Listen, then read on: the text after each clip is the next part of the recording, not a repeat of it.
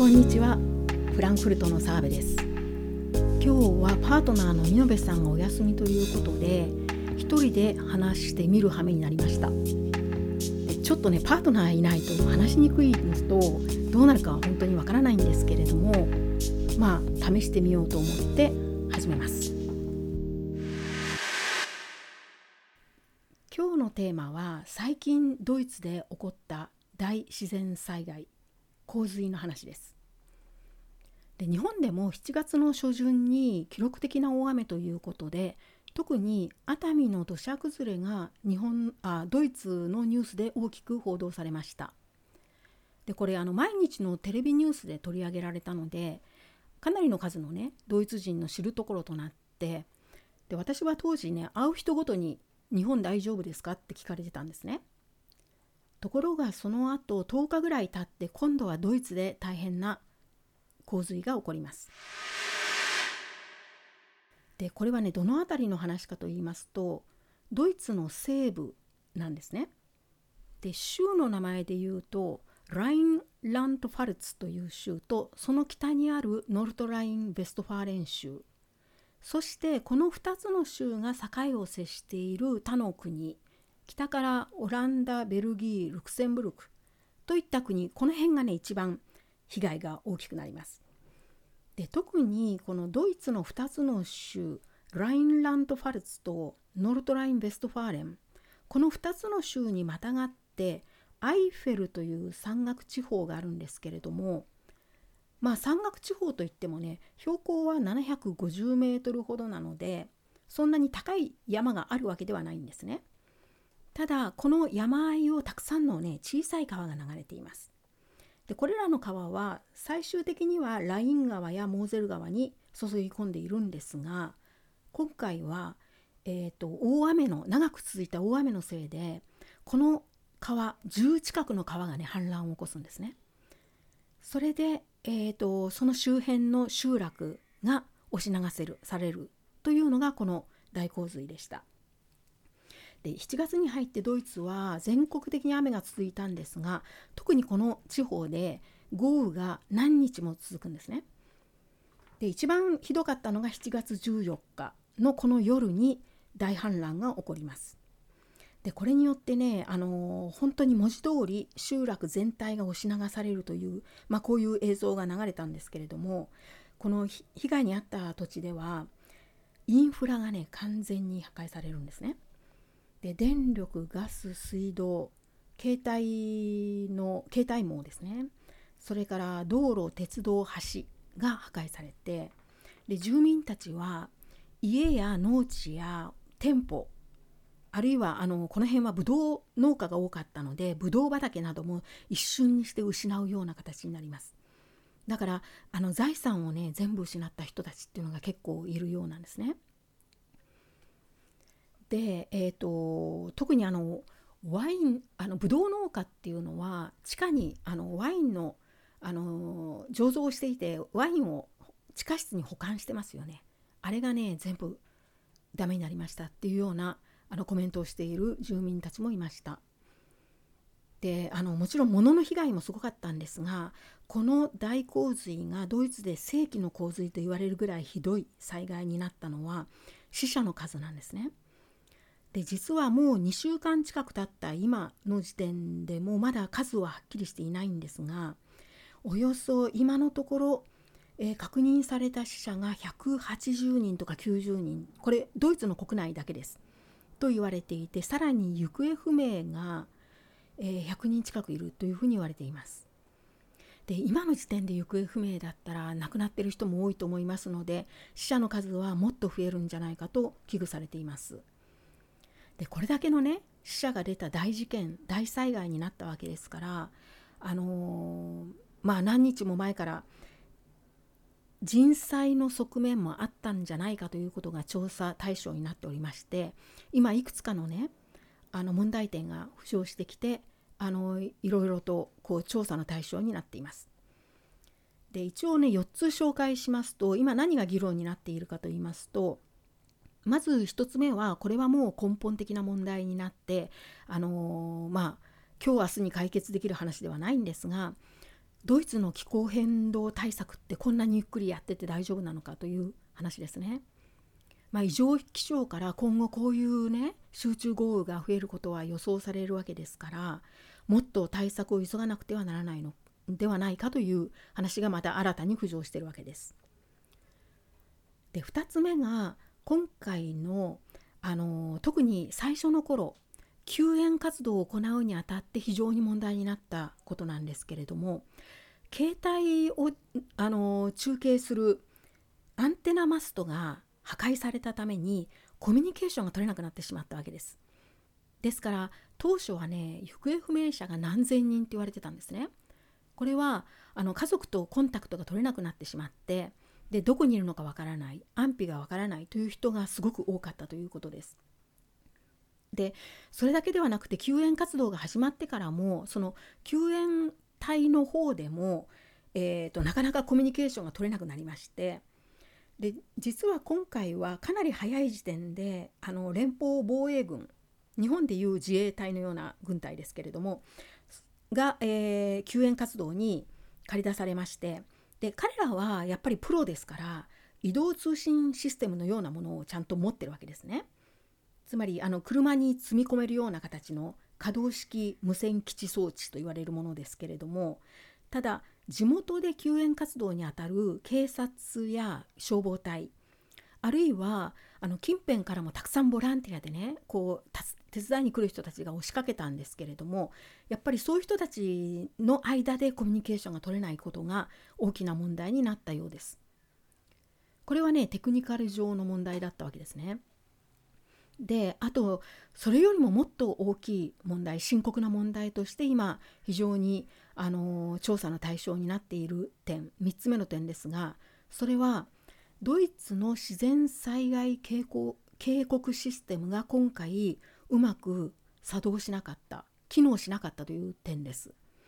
であのドイツにも何年も前からあの自然災害の時の警告アプリケーションというのは全国的にありましてインターネットなしでもスマートフォンでちゃんと警告されるというねそういうあの技術上のインフラは整っているんですね。でそれは今回も別にあの不備だったわけではないということなんですがただその実際に災害が起こるよりも前にもう7月の初旬時点で気象庁はかなりの情報を把握していてあの連邦のね内務省の方にまず最初にそういう場合は警告情報として流すらしいんですね。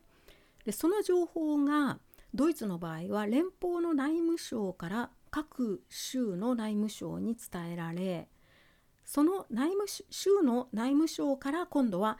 あの、まあ、該当するような自治体に警告としてあの情報が伝えられるというそういうなんか伝言ゲームみたいな形をとって連邦制ですのでそういう形をとっているようなんですけれどもそれがねなんかうまくいかなかったらしくって結果的に今回被害に遭った人たちはほとんどあのこの警告について知らなかったっていうことが分かったんです。だから一体どこに原因があったのか誰に責任があったのかということを今調査しています。これがもし本当ならこれは本当に人災だと思うんですね。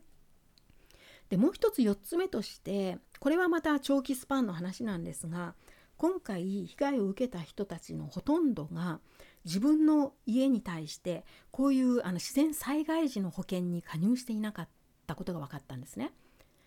でこれもね災害があるたびにいつも問題になる話で昨日今日の話ではないんですがドイツの不動産の持ち主というのはあのまああの火災保険だとかねごく普通の家建物保険とドイツで呼びますがそういう保険にはもちろんほとんど全員加入していると思います。つまりちょっと何かの事故でね壊れたとか空き巣に入られて何かを壊されたとかそういう時の保険にはもうみんな万全に入っているんですけれどもこういう大自然災害の保険というのは保険料の計算が全く変わりますので別の保険枠になるわけですね。でそれがあの掛け金が高すぎて普通の所得の人じゃ入りにくいんですよ。でね今回も被害に遭った人たちのほとんどが入っていなかったということが問題になりましてこれはもう国として何か対策を打たなくてはいけないのではないかということが今また問題になっています。つまりあのもっとリーズナブルでな、えー、掛け金で保険に入れるように国が義務保険の枠の中であの提供する不動産の持ち主に提供した方がいいんじゃないかっていう話になってるわけです。というふうにいろいろ問題が持ち上がっているんですが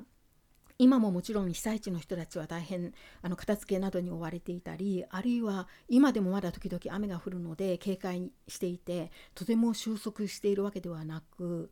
また本当に破壊されてしまった集落の再建にはこれから何年もかかるとも言われています。で最近あのドイツ鉄道が発表した、えー、発表したんですけれども鉄道がねやっぱり随分破壊されてでこれほどの被害に遭ったことは多分初めてじゃないかというぐらいの被害の規模でで今年年内すごく頑張って修復に努めてようやく80%型修復ができるかどうかっていうことを先日発表していました。というまああの本当に100年に一度ぐらいの世紀の大洪水になってしまったわけなんですがその中でもドイツのいい面としてね今回報道されたのはあの連帯国民の間の連帯がね非常に強いということで実際にその先ほど言いましたように救援活動に当たったのはあのそういう消防隊だとかあ連邦防衛軍の兵士たちだけではなくてまず住民同士の助け合いがねとても強くそしてあと近辺のあの市町村で被災しなかった土地からもねたくさん大勢の人がボランティアで駆けつけたと言われてます。それからあと国民の中でもすぐにこういう時はあの寄付が募られますけれどもなんか23日の間にものすごい額の寄付金とそれからものすごい数のあの物資が、えー、支援物資としてね届けられてで物資の方はもう場所がないからね物は送らないでくださいっていうアナウンスが出たのが確かにね2日か3日後だったんですね。というぐらいものすごくねあの国民があの連帯したというふうに言われています。であとあの救援側だけではなくて、まあ、そういう救援側をのに支持をするような政治の動きも非常に今回迅速だったようですしあの予算をねすぐに取ってななるべく早いうちに被災した人たちに現金給付をするとかあと再建のためのね予算をどれだけ取るかっていうような話もすごく早く進んでいました。ただ今回この事件の中で一人の政治家がものすごい恥ずかしい行動をとってこれがちょっとしたスキャンダルになります。でこの事件自体はね決して何か広がりがあったり影響力が大きい事柄ではないのでごく小さな話なんですがこれがねまあ割にあの報道されま、まあ、全国で報道されましてそれと同時にこういう大きい自然災害で政治家は一体どういうふうにね振る舞うべきなのかドイツの国民はどういうことを政治家に期待するのかっていうことがちょっとメディアの中で議題になりました。で今日はその今回起こったその恥ずべき事件とそれから過去に逆に政治家があのまああの政治家の対応が非常に良くて評価がものすごく高かった事件というのが2つありまして合わせて3つの具体例をお話ししながら一体こういう大自然災害の時にドイツでは政治家に何が求められているのかということをテーマにしてお話ししたいと思います。でまず今回の災害の間に災害で起こった、まあ、スキャンダルというか非常に恥ずかしい事件とはどういうものであったかと言いますと、えー、先ほど言いましたようにドイツで最も大きな被害を受けたのは西の2つの州ラインラント・ファルツという州とノルトライン・ベストファーレン州なんですがこの州のトップ、えー、ドイツではまあ州相と言いますけれどもあの日本でいうと知事のようなもうちょっとこう管轄地域が広い知事のような立場ですけれどもそのこの2つの州のそれぞれのトップがやはり自分の州のね被災の状況を見に視察に行きます。これは両方ともあのかなり早い時期にあの視察に行くんですね。でその自分の目で見てそしてあの実際に被害を受けた人々の話を聞き彼らの願いに耳を傾けてでなるべく早く決断して実行に移すというこれはねあの両方ともの州でなされたんですがここまでは良かったんですけれどもこのうちの一つの州ノルトライン・ベストファーレン州のトップはアルミン・ラシェットというあのキリスト教民主同盟 CDU の政治家なんですね。でこのラシェット氏は次の選挙これあの選挙間もなくですけれども次の選挙で次期首相首相候補で名乗りを上げている人です。でこの人はメルケルさんと同じ政党なのでメルケル政権の後継者としてまあ名乗りを上げているんですね。でこのラシェット氏が、えーと、この災害が始まって23日経ったところで自分の州のノルトライン・ベストファーレン州に視察に出向きます。でこの時連邦大統領のシュタインマイヤー氏と一緒だったんですね。でこういうね大きな災害だとか何か犯罪事件であの何人もの人が亡くなったりこういう被害を受けた場合というのは必ず連邦大統領が出てきてドイツの国民のね心を一つにしようっていうような呼びかけをするのが通例なんですね。ですから今回の災害でもシュタインマイヤー氏はラシェット氏と一緒にこのノルトライン・ベストファーレン州の被災地を訪れます。でこのシュタインマイヤー氏があの一通り視察が終わってそして記者会見に臨んだ時に出来事が起こるんですけれどもこの時シュタインマイヤー氏は、まあ、あの記者たちを前にしてねその外でマイクを立ててで、まあ、話をしたわけなんですが自分たち自分が今目にしてきたね惨状がどれほどのものかであの被災民たちがどれほど大変な目に遭っているかそしてこういう時にドイツは国として何をするべきなのかっていうようなことを終始この悲痛な面持ちでねこう語っていたんですよ。でその背後の方にラシェット氏が控えていたんですがラシェット氏はちょっと後ろの方の建物の中におりましてで他に何人もの人たちと一緒にねこう後ろからあのシュタインマイヤー氏を見守るような形で立っていたんですね。でただガラスがあったその間にこうガラス扉があったために多分声は両側から聞こえていなかったんですが報道のカメラマンたちはシュタインマイヤー氏が演説しているのをこのあの正面から撮ろうとして、まあ、カメラを向けていたわけですね。でところがその背後にその後ろの方で待っていたそのラシェット氏とあと数人の人たちもちゃんと映ってたわけなんです。でそこで何を話していたのかはわからないんですけれどもラシェット氏がその近くにいた何人かの人たちとおそらく冗談を言い合っていたらしくてなんか声を立てて笑っている様子がねはっきりカメラに映っちゃったんですね。でなんかもうあのはしゃいでいるぐらい嬉しそうに笑っているというそういう絵がシュタインマイヤー氏の背後に入ってしまってそれが全国ニュースになって報道されてしまうわけなんです。でこれはねとっても異様な光景でしてこれほど不適切な絵はないわけですよね。この実際にあのー、全てを失ってもうなんか不安と絶望に打ちひしがれているような被災民たちがたくさんいてで救援活動はまだ続いていてまだ行方不明な人もたくさんいるっていうような状況で州のトップの責任者が笑っているっていうのは一体どういうことかっていうことでこれはあのまずソーシャルネットワーク上で炎上します。でこんな人物がねドイツは次に首相になるのかと。でこんな人にね危機対策を任せられるのかっていうような、まあ、ブーイングが殺到しましてでまあ言ってみればラシェット氏は思わぬところで人格テストにあの引っかかって落第したというそういう形になったわけです。でこれはね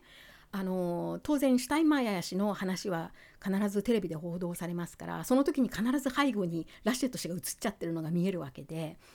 この日のねニュースでも報道されるんですね。で公のメディアもやはりこれをね話題にしたんですこの時は。で何が楽しかったのかラシェット氏は笑ってましたみたいなそういう感じなんですよね。であのこれがなかったとしてもラシェット氏は州の責任者ですからあちこちねあのこの被害についてのインタビューに引っ張り出されてはいろいろと話さなくちゃいけない立場にいるわけなんですがこの時を境にしてねもうインタビューに出るごとにそのインタビュアーが必ずこの時のことを話題にして何を話してたんですかとかあの時何がおかしかったんですかとかご自分でどう思われますかとかねそういうことをもういつもいつも問い詰められてその後もずっとね謝罪を続けているんですがまあ大きなねお手になったと思います。でただあのこれ自体はねこれ以上広がる話ではないですし公のメディアっていうのは他にいっぱいこういう災害のニュースの時には他にいくらでも調べてあの報道する内容ってありますからこのエピソードがそれほど何日もね騒ぎになったわけではないんですよ。でせいぜい1日2日の話だったんですがで他にこの災害のね救援活動がどういうふうに進んでいるかとか死者の数が増えたか行方不明者の数はどうなっているかとかあるいはどういう反省が今なされているかとかあとまあ気候変動対策をこれからどうするかとかねいくらでも報道する内容ってあるわけですから、まあ、こんなね一人の個人の恥ずかしいスキャンダルみたいなことには関わっていられないっていうことがまず一つ理由ですしあともう一つね道義的に見ても被災した人たちがこれだけ辛い思いをしている時にあのこのてあの自然災害を選挙と結びつけてね話すっていうのはやはりちょっと道義的にねあのまずいんじゃないかっていうようなそういう観点からだと思います。このこと自体はねもう割とすぐにあの一般報道からは消えました。ただ先ほど言いましたようにあのドイツ人はそんな簡単に忘れませんからラシェット氏にとっては大きなね汚点になってつきまとうことになるんだと思います。でこのまああのラシェット氏のエピソードがあったために実際にこのあとねもうこの件について深くあの報道するメディアはもうなくなりましたけれどもいくつかの新聞はやはり一体こういう大自然災害が起こった時に政治家にはね一体何が求められるんだろうっていうことを少しあの記事にした新聞がありました。でねいくつか読んであのまとめると大体ね次の2つの点に収束されます。まず一つは当然ですけれども権限のある立場にいる人は何をするべきなのかっていう点でこれはやはりあの現実にあのその状況をちゃんと自分の目で見て正しく判断しで特にこの被災した人々の希望を聞いてそして自分が自分の権限の中でできる確実にできることを約束しそれを速やかに実行すること。っていうのがまず政治家に求められる。特にあのまああのリーダーリーダーとなっている政治家その州のトップだとか、まあ、国の大臣とかねそういう政治家にはそれが求められる特に自然災害の場合はあのスピードが問題だっていうことがまず一つ言われます。でもう一つの点があのこっちの方が難しいんですけれども特にこういう大自然災害で大勢の人が何かしらの被害に遭って打ちひしがれる時で打ちひしがれている時にそういう人たちを前にしてねどういう態度をとるかっていうのはもうその個々の政治家の人間性だっていうふうに言われるんですね。でまあ人間性っていうのは具体的にこれとこれとこれをしなくてはいけないっていうのがないわけですから逆に難しい。でまあその人の人格が出てしまうっていうことでで今回そのラシェット氏はそれに、まあ、このテストに落第したというそういう形になるんですがで実際にドイツのねあの自然災害史を振り返ると過去に2つほどねあの政治家がとても評判を高めたあの災害があるんです。でこれはねあの両方ともすごく有名な話であのドイツではよく知られているんですがそれを2つお話ししたいと思います。でまず、えー、っと2002年の8月に起こったエルベ川の大氾濫これもねあの洪水だったんですけれどもエルベ川というのはチェコから発してえーと、ドイツの東部ですね今度は東部の南北を縦断し最終的に北海に注ぎ込んでいる大きな川なんですがこの川がやはりあの長く続いた大雨のせいで氾濫したんですね。でこの時はエルベ川だけではなくて南ドイツを今度横に流れているドナウ川も一部氾濫したのででドナウ川というのはあの中部ヨーロッパにまでずっとあの流れていますからですからこの氾濫はドイツだけではなくて、えー、東部中部ヨーロッパの氾濫事件っていうふうに呼ばれています。ただ一番ね被害が大きかったのはドイツのザクセン州ザクセン州というのはかつての東ドイツでも一番南の州なんですがあのドレスデンっていう都市はね多分観光地で有名ですのでご存知の方が多いんじゃないかと思いますがあの辺を中心にあの大きな被害を受けます。でただこの時はあのエルベ川自体が大きな川ですのであの今回の災害のようにいきなりねあの氾濫して急流となって集落をし流すっていうよりは毎日毎日徐々にこの水位が川の水位が上がっていったっていうそういう、あのー、氾濫だったんですね。でこの時の、えー、首相はメルケルさんの前の政権で、えー、社会民主党 SPD のシュレーダーという首相でした。で SPD と、えー、緑の党が政権を取っていた第1回目の政権のその最後の頃だったんですね。で8月の半ばだったのでその次の月、えー、と9月約1ヶ月後に総選挙を控えていてでこのシュレーダーとあシュレーダー政権、えー、SPD と緑の党の連立政権は2期目を狙っていました。でシュレーダー氏自身もう一回あの首相をやるっていうことで、まあ、再選をね目指していたんですがただこの洪水が始まる前まではこの政権はねちょっと小さいスキャンダルがこういろいろと積み重なっておりましてあまりねいいあのまあ、支持率などであまりいい状況になかったんですね。でちょっと選挙危ないかなっていうぐらいの状況だったんですよ。でそういう時にこの大洪水が起こります。でまあ総選挙を目前にして国内で大洪水被害が起きるっていう状況は今とまあとても似ていたわけですね。でこの洪水でこのシュレーダー首相が手腕を発揮します。でまず何をやったかというと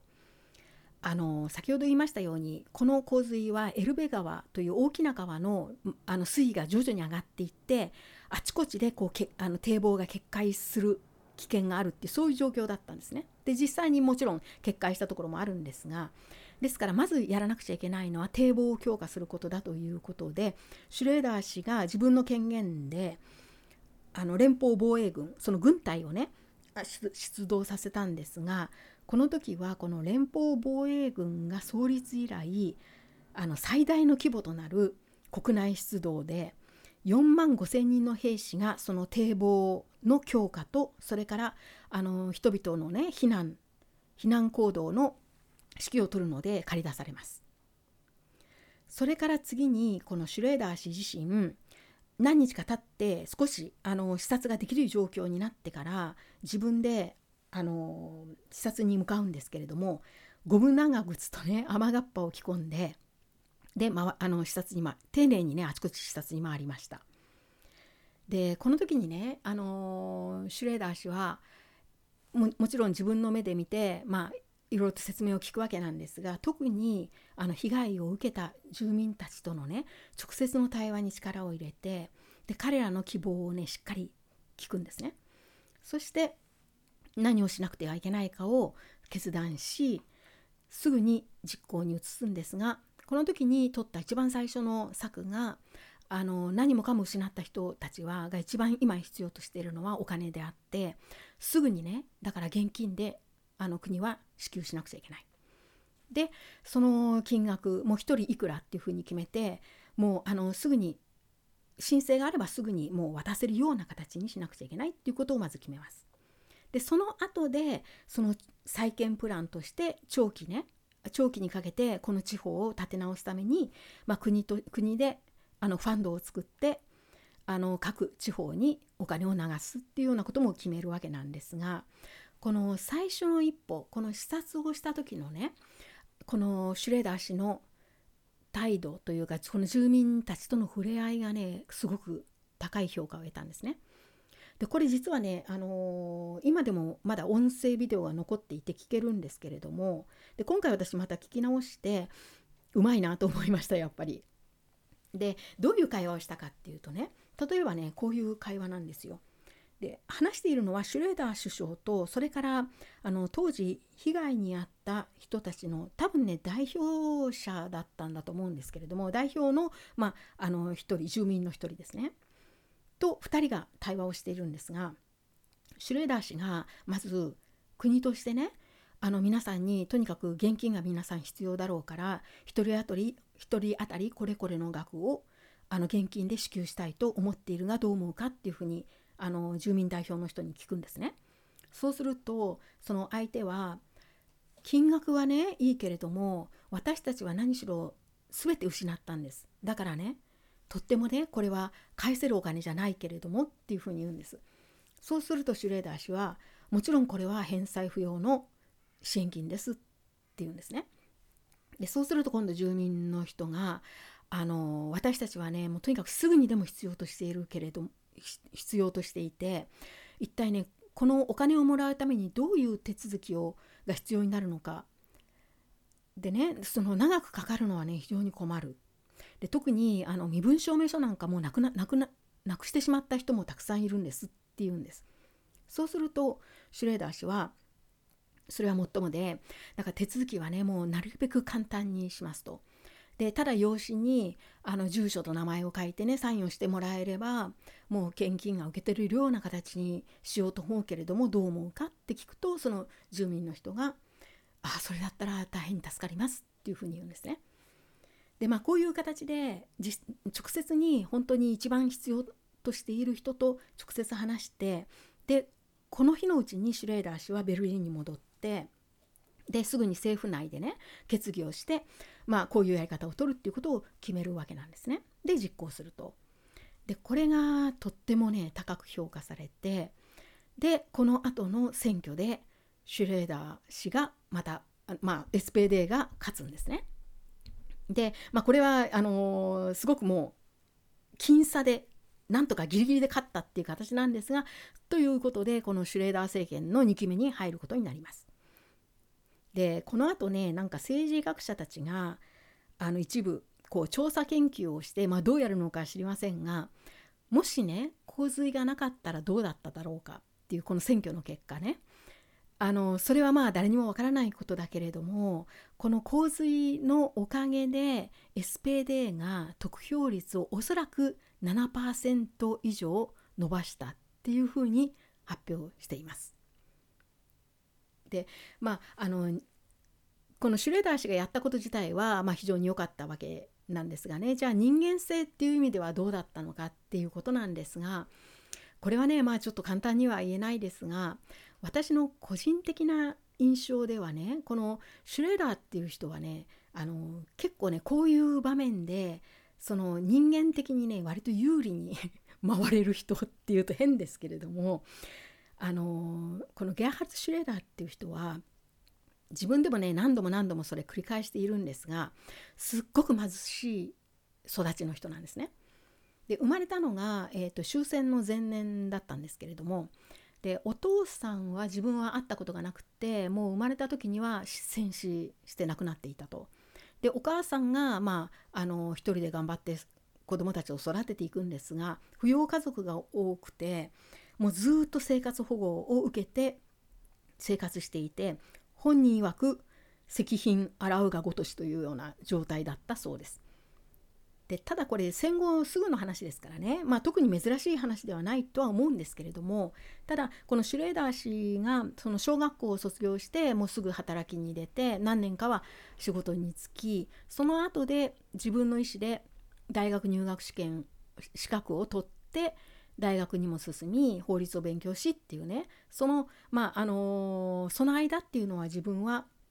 あのずっと土木工事をやってね生計を立ててきたっていうふうにあの何度も言ってるんですね。でこれはまあ事実なんだと思うんですけども、まあ、こういう生い立ちの政治家っていうのはこの SPD の支持層つまりあの SPD というのは社会民主党ですからあの支持母体があのいわゆる労働者が多いんですね。でその一般労働者から見るとやはり自分たちに近い存在としてまあ、親しみを持つでしょうし特にこういう大災害のような舞台でねこの何もかも失った人たちが話す相手としてこの人なら分かってもらえるっていうふうに思える人間だったんじゃないかってそういう意味でねちょっと有利だったんじゃないかとは思います。でもう一つね忘れてはいけないのはこのシュレーダー氏はあの当時からもうメディア出生っていうねニックネームがつくぐらいメディアの使い方がとてもうまい人だったんですね政治家として。でこの災害で、まあ、あちこち視察して回った時にも後ろにねたくさんカメラチームくっつけてあの報道班をくっつけてね移動してましたしこれはもちろんあの自分が報道班を呼ぶわけじゃなくて報道班が寄ってくるわけですけどねこういう住民との対話をちゃんと録音させて残るような形にするとかやっぱりねこう演出もうまいわけなんですよね。だから政治家の場合は人間性といってもその人間性をねうまくこう あのメディアに載せてこう伝えるその演出要素もどうしても入ってくる大きいんじゃないかとは思います。でただまあこの例はあのうまくねこう演出すればこういう時の自分の動きっていうのはかなりねこう選挙でも、あの有利になるっていうそういう例の一つだと思います。でもう一つ、あの別の例をお話したいんですがこれは随分昔の話で私自身伝え聞いて知ってるだけなんですけれどもこれはね、あのドイツでは伝説になっている英雄伝説になっている自然災害です。でいつ起こったかと言いますと1962年2月これはねハンブルクの大洪水と言われる災害なんですがこの時も先ほどと同じエルベ川ドイツのね東側をあの南北をこう縦断して北海に注ぐエルベ川の氾濫なんですがこの時は大型の暴風雨が来てあの特にねあの北北海の沿岸で氾濫するんですね。でエルベ川は北海に注ぎ込んでいるわけですがその辺りでいくつもにもねあの流れが分かれていってそれがね全部氾濫するんですよ。つまり北海の方から逆に海の方からねこう町にこうあのな急流が流れ込んでくるっていうそういうすごい大洪水だったようなんですね。で一番被害を受けたのはハンブルク市でした。でハンブルクは大きな港湾地区を持っていてそこでね堤防がねあちこちで決壊したらしいんですね。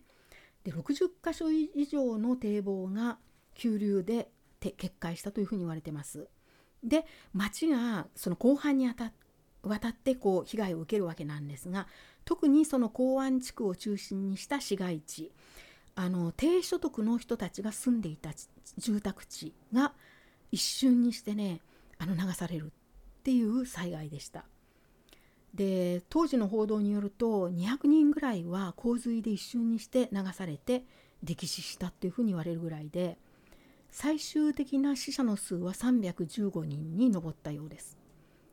で家を失った人が2万人建物がが完全に破壊された建物の数が6,000個というふうに伝えられてます。でこれが起こったのがね2月の16日の夜だったんですね。で夜明けにヘリコプターが上からこう上空からねこう見たらあのー、もう本当にアップアップしてるようなね建物の屋根の上に大勢の人がね助けを求めてるっていうそういう図がね見えてそれですごく慌てるわけなんですね。でこの時はあのこの時の政治家はねヘルムート・シュミットという後に首相になる人なんですがこのシュミット氏は当時このハンブルク市の内務大臣でした。でここでちょっとハンブルクについてお話ししなくちゃいけないんですがドイツは連邦制で、えー、16州あるというふうに言われますが正確に言うと州の数は13でそれプラス3つ自治都市があるんですね。でこれはあの州ではなくて市なんだけれどもその市が州と同じように自分たちの政府を持っているというだから州と同じような扱いをされるから全部で面倒くさいので16州と言っていますが実際にはそのうちの3つは都市なんです。その1つがハンブルクであとベルリンとブレーメンがそのそういう市にあたります。ですからハンブルクにも市の政府がありまして市の内務省があってそこの内務大臣がこの時はこのヘルムート・シュミット氏だったんですね。でハンブルクの市長はたまたまこの日出張で不在にしていたのでシュミット氏がこの災害の指揮にあたります。救援の指揮にあたるんですがこの時のあのシュミット氏の決断が素晴らしいということなんですが何をしたかと言いますとこの一夜明けて早朝に大勢の人が何千人の人がこう建物の、ね、上あの最上階だとか屋根の上に登ってあの急流に飲まれながら飲まれそうになりながら助けを求めているというそういう映像を見てねシュミット氏はすぐにまずあの国内の連邦防衛軍の司令部に電話をしてすぐに救援のヘリコプターとボートを出すようにというふうに命じます。で道路はみんなもうあの川になっちゃってるようなもんですから車両は使えないわけなんですね。でさらにシュミット氏はすぐにあの NATO の他の国の加盟国 NATO の加盟国の他の国の軍司令官にも電話をして同じように助けを求めるんですね。でこれらの軍司令官っていうのはみんなこう早朝叩き起こされたわけで電話でね。でシュミット氏が向こうで何かわめいてるっていうのでこいつは気でも狂っ違ったんじゃないかっていうふうに最初思ったっていうふうに言われてます。ででこの電話をかけた直後にもう次々ね救援部隊があの救援の兵士たちがあのやってきてそれで救援活動が始まるんですが実はドイツの連邦防衛軍というのは当時はまだ国内での出動はね禁止されていたんですね法律で。だからあのシュミット氏のこの時の決断は違憲行為だったんです。であの連邦防衛軍っていうのは1955年にできますけれどもこの時にあの必ずね NATO もしくは国連の枠の中だけであの出動出動するというのがこの条件だったんですね。ですから法律で国内で出動することは禁じられていたということです。でもそれを知っていながらシュミット氏は全く無視してね意図的に無視して人命救助の方にかけたわけです。でそのその時にシュミット氏が言ったと言われるセリフが今は法を超える非常事態でそんなことは言ってられない合憲だ違憲だなどということは言ってられないというふうに言ったそうです。でまあ、あのシュミット氏っていうのは、まあ、この時あのハンブルク氏の内務大臣だったわけですが長年あの連邦議会の議員でもあってであの専門がね防衛だったんですね。ですからあの NATO の軍司令官とも個人的なコネクションがあってこの時はそのコネクションをねフルに活用したんですね。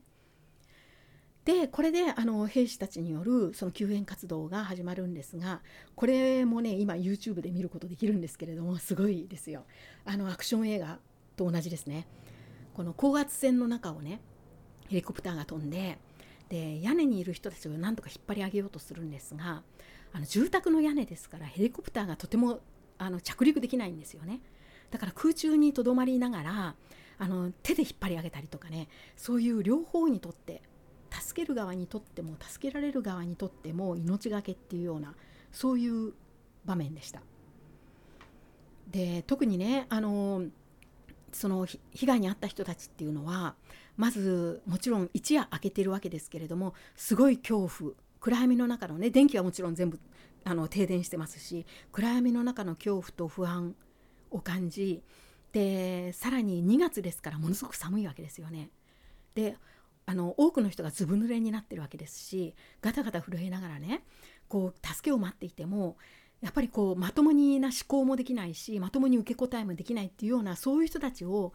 あの引っ張り上げなくちゃいけなかったっていうことでねものすごく大変な救援活動だったんですね。でこの時のそのアクションに参加した兵士たちはあのドイツのあの国内国外含めて両方で2万5,000人というふうに伝えられています。で結果的にこのアクションによって何千人もの命が助けられでシュミット氏の,、まあ、あの素早い決断力と行動力が褒めたたえられることになります。でこれねあの本当に伝説になってるんですよ英雄伝説になってます。で実際にシュミット氏は後、まあ、あのかなり時間は経ちますけども12年後にまあ首相になるんですがあのこの人の最初の,、まあ、あの国内でものすごく評判になったのがこの事件だったということです。でただこれね先ほど言いましたように英雄伝説になっているので、あの、まあ、少しね尾ひれもついて伝えられているようでで先ほど言いましたその連邦防衛軍は国内でね出動してはいけないというはっきりしあの憲法でも禁止されているのにその違憲行為をね堂々とやったっていうふうに伝えられてますけど実際にはね確かにこれあのルール違反ではあったんですけれども命に関わる場合の救援で使われたことっていうのはこの前にもあったそうです。ですから連邦防衛軍がね国内でそれまで本当に一度も出動してなかったかというとそうではなかったということです。ただそれでもねこれだけの大規模な救援活動を指揮してしかもあの一瞬にしてねもう即決してあの正しい正しく決めそのまあ素早い決断力とそれからそれを実行に移す実行力それとあとまあ責任を負う覚悟これはまさに理想的な優れたリーダー像ということでいまだに伝説になっているで伝えられているということです。でまあこういうふうにね一人の政治家がこれだけ多くの人間の生きるか死ぬかを決めなくてはいけないようなねそういう決断を迫られるような事件っていうのはもうほとんどないめったにないことではあるでしょうけれどもでは大自然災害で政治家に求められるものっていうのは一体何なんだろう、まあ、何をするかっていうところはもう大体分かっていますけれども一体この不安や絶望に打ちひしがれている人たちに対してねどういうふうに振る舞うのが政治家として正しいのかっていうことなんですけれどもこれはやっぱりあの今回の災害でも少しね、まあ、先ほど言いましたように新聞でもあのテーマになってました。で結局あの、まあ、政治家っていうのは公の場では必ず一挙手一投足が注目されるわけですが特にこういう自然災害で被災して大変な目に遭ってあるいは泣いている人たちを前に政治家が一体どう動くのかしかも今選挙前で首相候補のような人たちが一体どういうふうに振る舞うのかっていうのはやはり普段よりももっと注目されるわけですよね。でドイツではよくね政治家は公の場に出れば周りを全てねこうガラス張りのにな周りが全部ガラス張りになっている水槽の中にね入れられて全ての方面方角からね角度からあの見られてるようなものだとね思っていなくちゃいけないっていうふうに言われるんですね。でかつてメルケル氏が言った発言も伝えられているんですがこれ私どの脈絡でメルケルさんが言ったのかは知らないんですけれども次のようにねメルケルさんは言ったことがあります。自分が首相となってから首相であることのね一番大変な点一番難しい点の一つに気がついたけれどもそれは自分をどんな時点でも制御していなくてはいけないっていうことだっていうふうに言ったんですね。だからまあ発する言葉も行動もですけれども表情一つにしてもね常にこう意識して自分で自分をコントロールしてなくちゃいけないっていうことのようです。でまあただ今回のようにね総選挙前にまあその人間性が求められるからといってなんかこうやりすぎてもねまず見てる国民としてはああ選挙前のパフォーマンスねって思うだけですからかえって反感を呼んだりしてね非常に難しいと思うんですね。じゃあ一体どうすればいいのかっっていうことなんですけれどもまああの政治家リーダーシップを取らなくちゃいけない立場にある政治家だったら当然自分の権限を最大限にあの駆使してそして、まあ、イニシアチブを取っていかなくちゃいけないと。ただその一方でやはりねあの個人としてあまりこう表に出てはまずいというね目立つことは良くないっていうふうにも言われるわけです。っていうのは災害で何が注目されなくてはいけないかというと被害の規模被害の状況被害に遭った人々の様子彼らの希望や彼らの要求そちらに注目がいかなくてはいけないわけですから政治家が個人として目立つようなパフォーマンスはしてはいけないわけですよね。でもこれってかなりねこう矛盾する2つの側面だと思うんです。あのイニシアチブを取るけれどもでもエゴとして目立たないっていうようなねそういう側面をね兼ね備えるっていうのは非常に難しい普通の人間には難しいっていうことになります。で、えー、と最後にねあの今回のこのラシェットさんのエピソードがあってある新聞全国紙でフランクフルター・アルゲマイネ・ツァイトンという新聞が災害と首相の危機管理というようなテーマで社説を書いていてそれその内容をね少し引用してご紹介したいと思います。でこれねあの、まあ、あのこの内容には本当に賛否はいろいろとあると思うんですが次のようにあのここでは書かれています。政治家は身近に感じられるような人がいいとよく言われる。つまり普通の人であってほしいっていうような意味であるがこれは間違いである。政治家は普通の人間より少しレベルが上の人間であるべきだ。政治家というのは大変な仕事でありそれが首相となればなおさらである。精神的にも肉体的にも常に自分の限界と向き合わねばならない仕事なのだ。そんなことができる人間はごく一人握りしかいない。そして理想としてはさらにそれでいながらなお地上の普通の人々つまり一般市民ですねとのコンタクトを忘れずに持ち続けられる人間が優れた政治家なのであるそのような人間は特別な能力に恵まれたごくごくわずかな選ばれたグループの中にしかいないっていうふうにこの新聞では書いています。で別にねこれ誰のことを指してっていう話ではなくてただそれがまあ理想だということだと思うんですけれどねまあこれはあのいろんな意見がこのことについてはいろんな意見があるとは思いますがただ今回私思ったのはそのあのドイツのねあの連邦共和国ができてであのまああの最初の首相が選ばれたのが1949年ですから今年でね72年になるんですね。でこの72年間にドイツで首相が何人交代したか。これねご存じない方があの知ると結構驚かれるんじゃないかと思うんですが実はねドイツの連邦共和国の首相ってメルケル氏でね8人目なんですね。だから今までに72年間で8人しか首相っていないんですよ。でこれ単純に平均してあの就任した期間を計算すると72割8ですから1人当たり 9年間やったっていうことになってねこれ実際にはもっと長くメルケルさんのようにやった人たちがいますのでもっと短い人もいるんですけれどもまあ少ないし1人がやっぱりかなり長くねやるんだなっていう感じがあると思うんですね。特に日本の首相を数えるとしたらもう両手両足じゃとっても足りないと思うので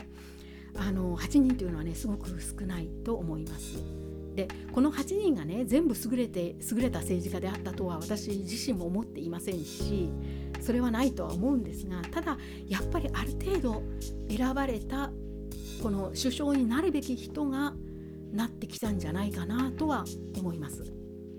そうじゃないとねやっぱり次々交代することになるでしょうからというまあ感想を持ちました。以上今日のお話はここまでにします。